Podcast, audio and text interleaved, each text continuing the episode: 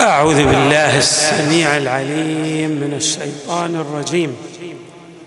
بسم الله الرحمن الرحيم. الحمد لله رب العالمين والصلاة والسلام على أشرف الخلق سيدنا ونبينا محمد وآله أجمعين الطيبين الطاهرين. قال الله تعالى فلينظر الإنسان إلى طعامه. أنا صببنا الماء صبا ثم شققنا الأرض شقا فأنبتنا فيها حبا وعنبا وقضبا وزيتونا ونخلا وحدائق غلبا وفاكهة وأبا. صدق الله العلي العظيم. لا زال الكلام في البرنامج الذي تحدثنا فيه عن الخطوات التي يخطوها من أصيب بداء الوسواس القهري من هذه الخطوات وهي ذات أهمية كبيرة جدا ليس فقط في مسألة علاج الوسواس القهري وإنما لها امتدادات على مناحي حياة الإنسان المختلفة. هذه الخطوة مسألة الغذاء والغذاء الذي يأكله الإنسان. وكذلك السوائل الشراب الذي يشربه الإنسان للغذاء وللسوائل التي يشربها الإنسان من الماء والعصيرات أهمية فائقة وكبيرة على صحتي الإنسان الجسدية والنفسية. بمعنى أن الإنسان إذا أصيب بمرض سواء كان من الأمراض الجسدية أو الأمراض النفسية يسهم الغذاء والسوائل التي يشربها الإنسان في علاجه بنسبة كبيرة بنسبة كبيرة جدا. وآيات عدة من القرآن استعرضت بعض الأطعمة. عندنا نحن أصلا في يعني في الأحاديث الواردة باب اسمه باب الأطعمة والأشربة. لأهمية الطعام والشراب الذي يأكله ويشربه الإنسان. ويكفينا القرآن الكريم فلينظر الإنسان إلى طعامه. ثم يعدد القرآن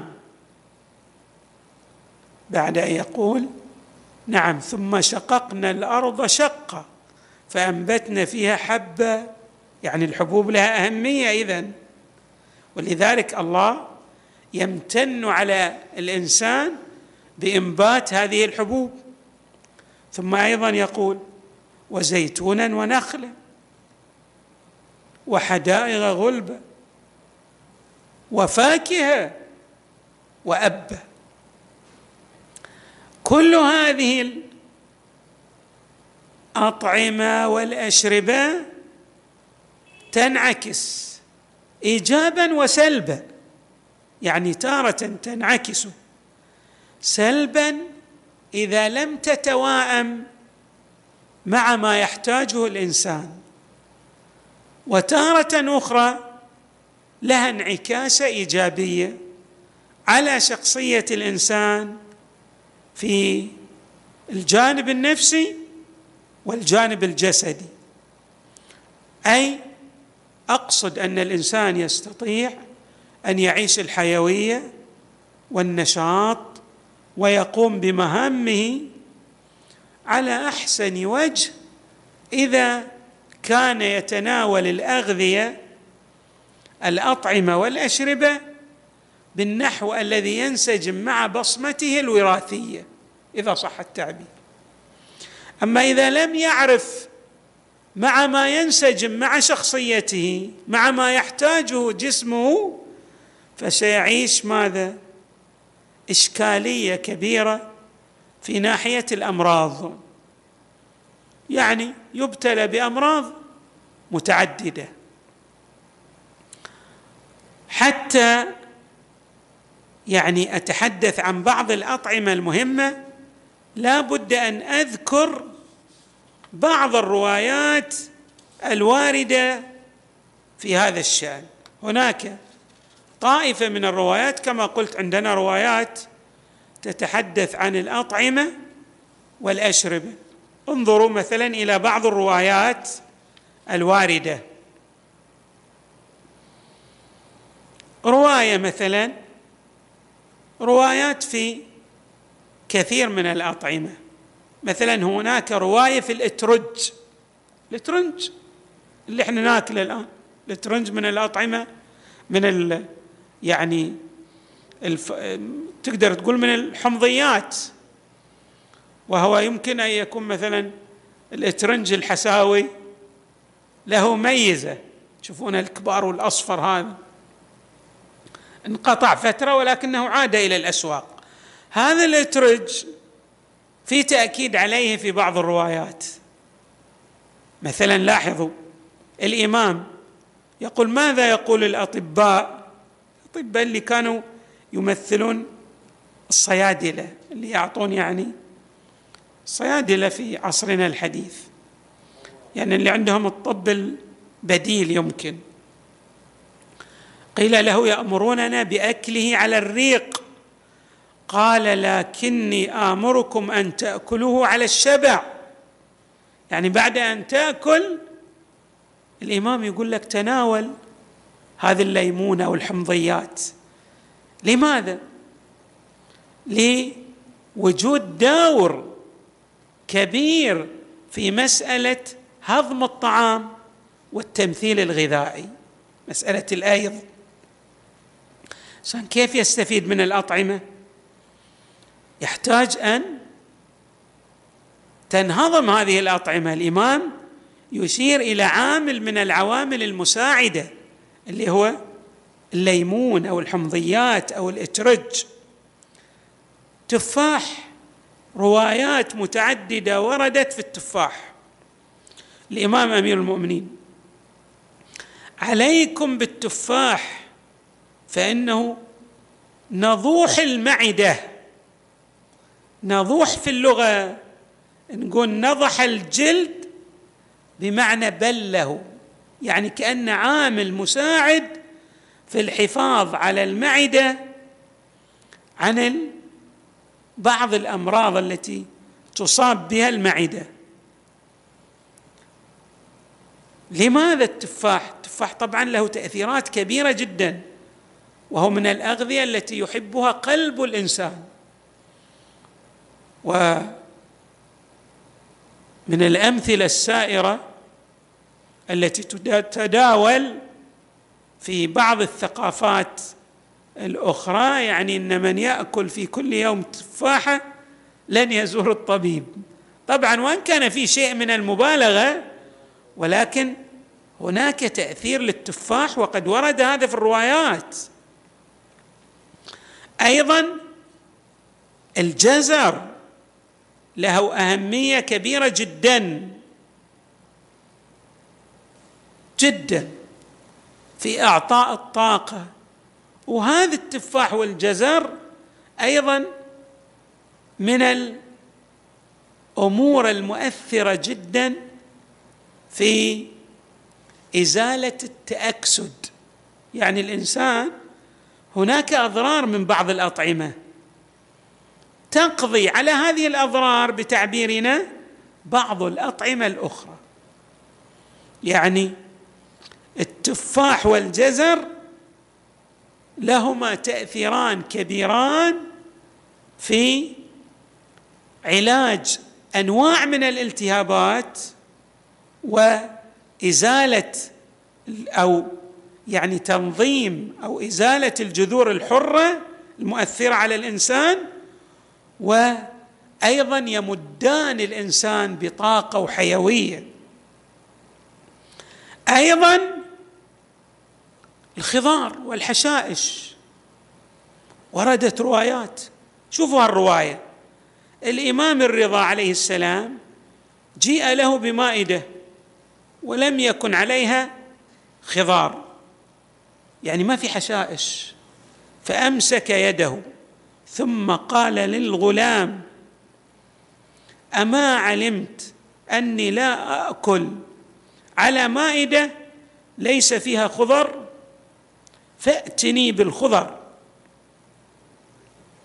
اذا الإمام يشير إلى أهمية كبيرة إلى مسألة المعادن والفيتامينات التي يفقدها الجسم وأن الإنسان يحتاج إلى التعويض والمصدر الطبيعي للتعويض بواسطة هذه الحشائش أو الورقيات كما نعبر.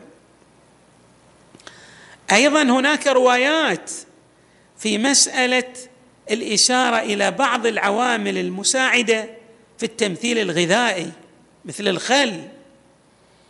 في الرواية عن الإمام أمير المؤمنين نعم الإدام الخل. نعمة هذه إشارة إلى المدح. إذا أردت أن تمدح شيء تقول نعم الشيء الفلاني. بل في رواية أخرى الخل بمنزلة الرجل الصالح. يدعو لأهل البيت أهل البيت الذي يعيش وإياهم فيه بالبركة. والله يستجيب لذلك الرجل الصالح في دعائه. أيضا رواية عن الإمام الباقر عليه السلام. يقول فيما أوصى به رسول الله صلى الله عليه وآله عليا عليه السلام قال يا علي كل الزيت يعني زيت الزيتون وادهم به فإنه من أكل الزيت وادهم به ماذا؟ لم يقربه الشيطان. تعبير جميل في الروايات لم يقربه الشيطان. تشير الروايات فيه ماذا؟ إلى يعني الابتعاد عن العوامل المؤثرة للضرر. شلون الشيطان يعني يؤثر في الضرر المعنوي. كذلك هذا الزيت أيضا الذي يأكله يبعد التأثيرات السلبية في الجانب المادي. وبالتالي إذا أصبح الإنسان سليما في جسده أيضا توجه إلى الله وابتعد أيضا عنه الشيطان. فيمكن أن يكون أيضا الرواية تشير إلى هذا المعنى. العسل له أهمية كبرى جدا. في الروايات وقد ورد ذكره في القرآن. مثلا في الرواية ما استشفي أو ما استشفى المريض بمثل شراب العسل؟ أيضا أكل اللحوم له أهمية كبيرة ولكن بالمقدار المتعارف. رواية عن الإمام الكاظم جاء له شخص فقال أراك ضعيفا. قال نعم في يعني في هزال كما نعبر. قال له الإمام كل الكباب فأكلته يقول ذاك الشخص الذي جاء للإمام فبرئت. رواية أيضا واردة عن رسول الله صلى الله عليه وآله من ترك اللحم أربعين يوما ساء خلقه. ومن ساء خلقه عذب نفسه.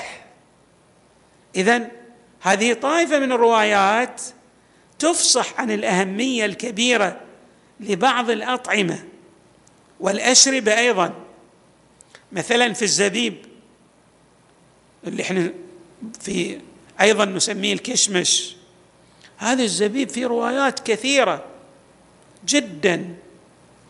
مثلا في الرواية عن الإمام الصادق يشد العصب ويذهب بالنصب يعني تعب والآن الأبحاث الحديثة لو قرأت في بعض الأبحاث الحديثة والتجارب التي يعني على الزبيب راح تندهش لأهميته كغذاء هام جدا بالخصوص في مسألة التركيز الذهني وحفظ الذاكرة.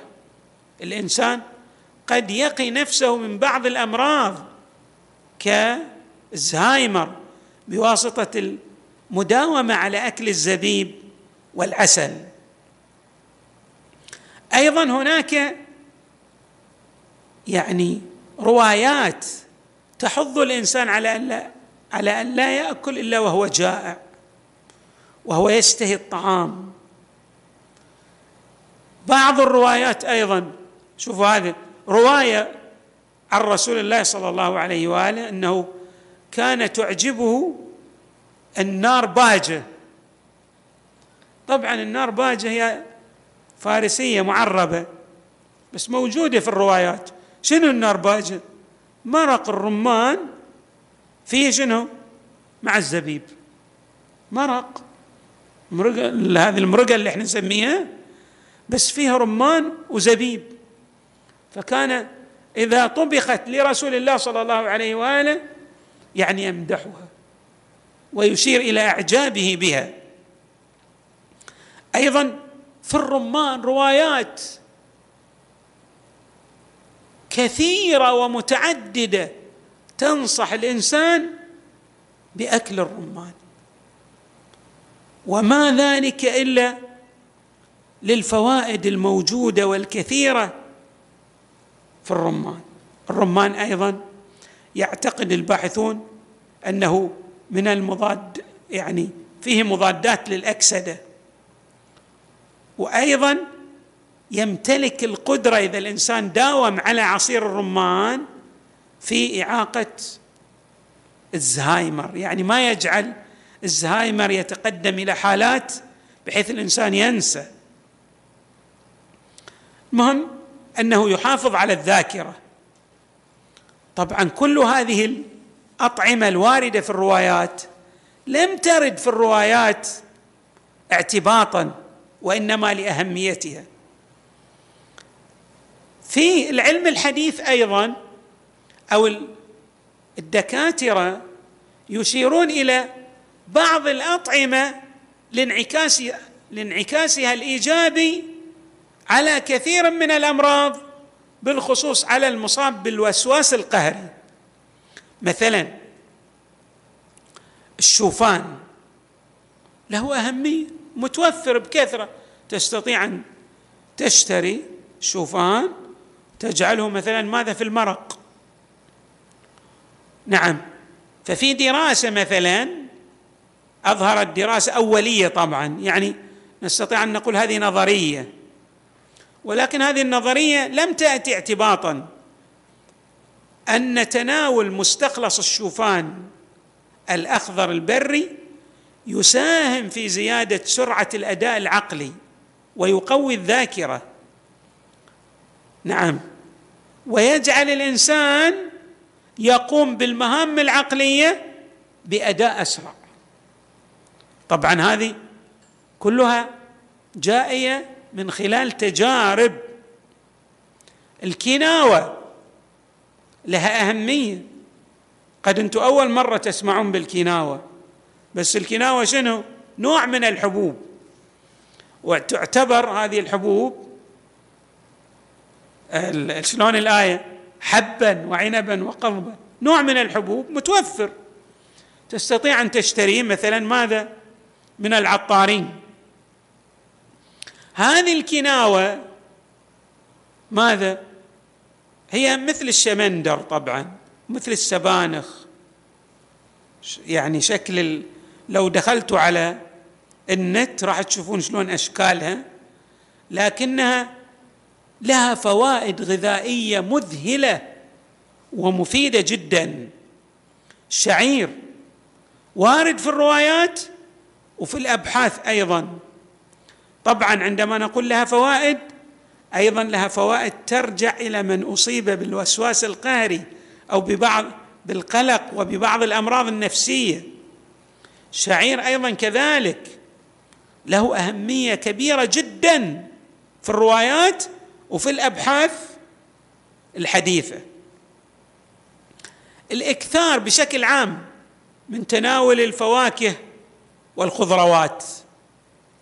مهم جدا لأن الإنسان يفقد بعض المعادن بالخصوص إذا تقدم به السن. يعني الانسان متى المراحل يبدأ في شيخوخة الخلايا. متى؟ في النظرية السابقة كان يقال من الأربعين فصاعدا. ولكن في النظريات الحديثة تبدأ الشيخوخة من 36 يعني من انتهاء 35 يبدأ الإنسان يعني في مرحلة نستطيع أن نعبر الهزال العمري. فبالتالي يحتاج أن يعوض بعض المعادن والفيتامينات التي يفقدها جسمه. كثير من أمراض الوسواس القهري ناتجة مثلا من النقص في التغذية.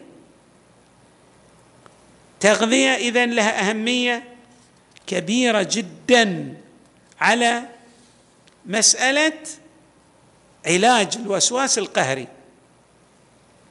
من الأمور التي يحتاج أن يأكلها الإنسان وتسهم في صحته النفسية أيضا الحبوب الكاملة يعني غير المقشوره تحاول أن تطحن هذه الحبوب بقشورها. حتى الرز في أرز بقشوره يسمونه الأرز البني. الياقطين اللي إحنا نسميه القرع والبوبر في اصطلاحنا الأحسائيين. هذا له أهمية في الروايات وفي الأبحاث الحديثة. بل في بعض الأبحاث الحديثة أنه علاج من ال يعني من العلاجات المهمة للأرق الذي يصاب بالأرق. وقلة النوم ممكن أن يهدئ نفسه من خلال تناول القرعيات. أيضا يحتاج الإنسان أن ينام نوما كافيا كما أكدنا عليه أكثر من مرة. من المهم أن لا لمن أصيب بداء الوسواس القهري أن لا يقلل من نومه.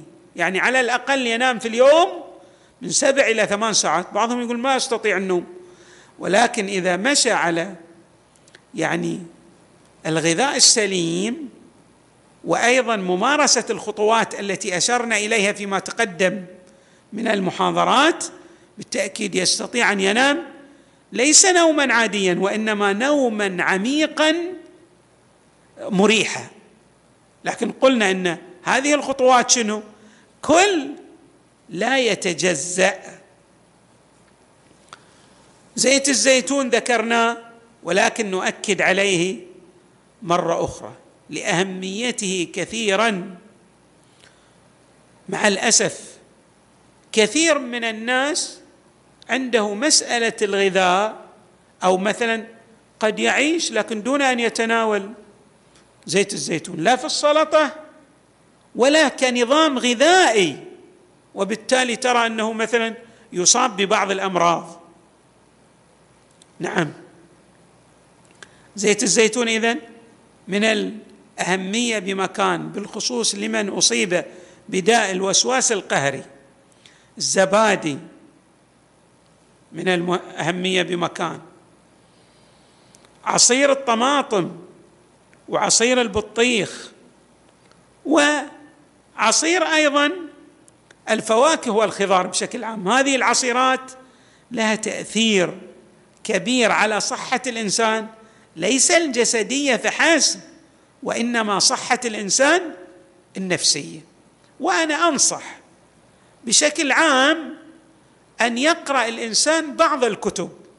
أذكر أني قرأت كتابا قديما. لا أريد أن أذكر كم قرأته حتى لا تقولون هذا كبير في السن ولكن قرأته من سنوات عديدة جدا. كتاب قيم جدا اسمه الغذاء يصنع المعجزات للدكتور هوزر. دكتور سويدي متخصص في علم الغذاء ولكن من أروع الكتب في هذا المجال. وفي كتاب أيضا لطبيب عربي اسمه صبري الغباني اسمه الغذاء للدواء. وعشرات الكتب في هذا المجال ويمكن الإنسان أن يستغني حتى بالنت. هناك يعني آه، أطباء آه، بالطب البديل. عندهم في الحقيقة ماذا؟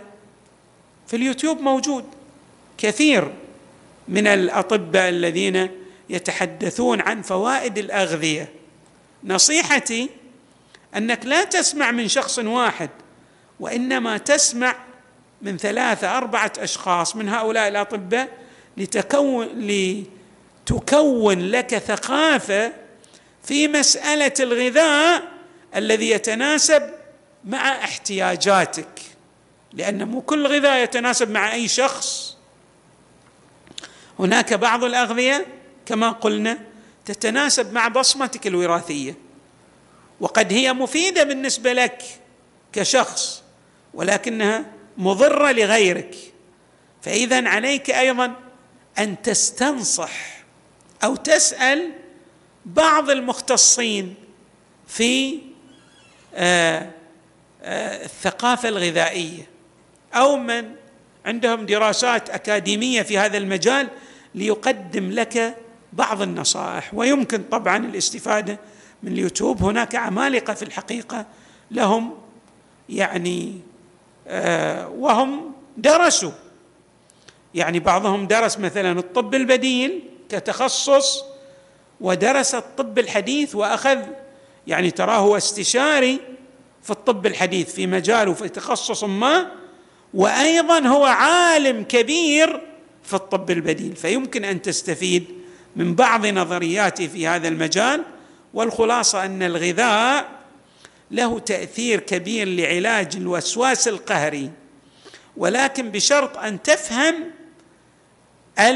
الكمية التي يحتاج إليها جسمك وأن لا تستعجل في قطف الثمار. هذه أيضا لابد أن تلتفت إلى هذه النقطة. بمعنى لو داومت مثلا على الأكل تأثيره لن يظهر بشكل سريع وإنما تحتاج إلى برهة زمنية وسترى أن النتائج مذهلة وكبيرة. آه، تؤثر على ارتياحك النفسي والتخلص من كثير من الأمراض التي ترافقك في حياتك. نسأل الله تبارك وتعالى أن آه، يشفي هؤلاء المرضى وأن يوفقهم لأخذ الغذاء السليم والأشربة التي تؤثر ايجابا على دائهم. الذي يبدو بادئ ذي بدء أنه مستعصي ولكن من خلال هذه الخطوات سيبدو إن شاء الله أن علاجه من السهولة بمكان.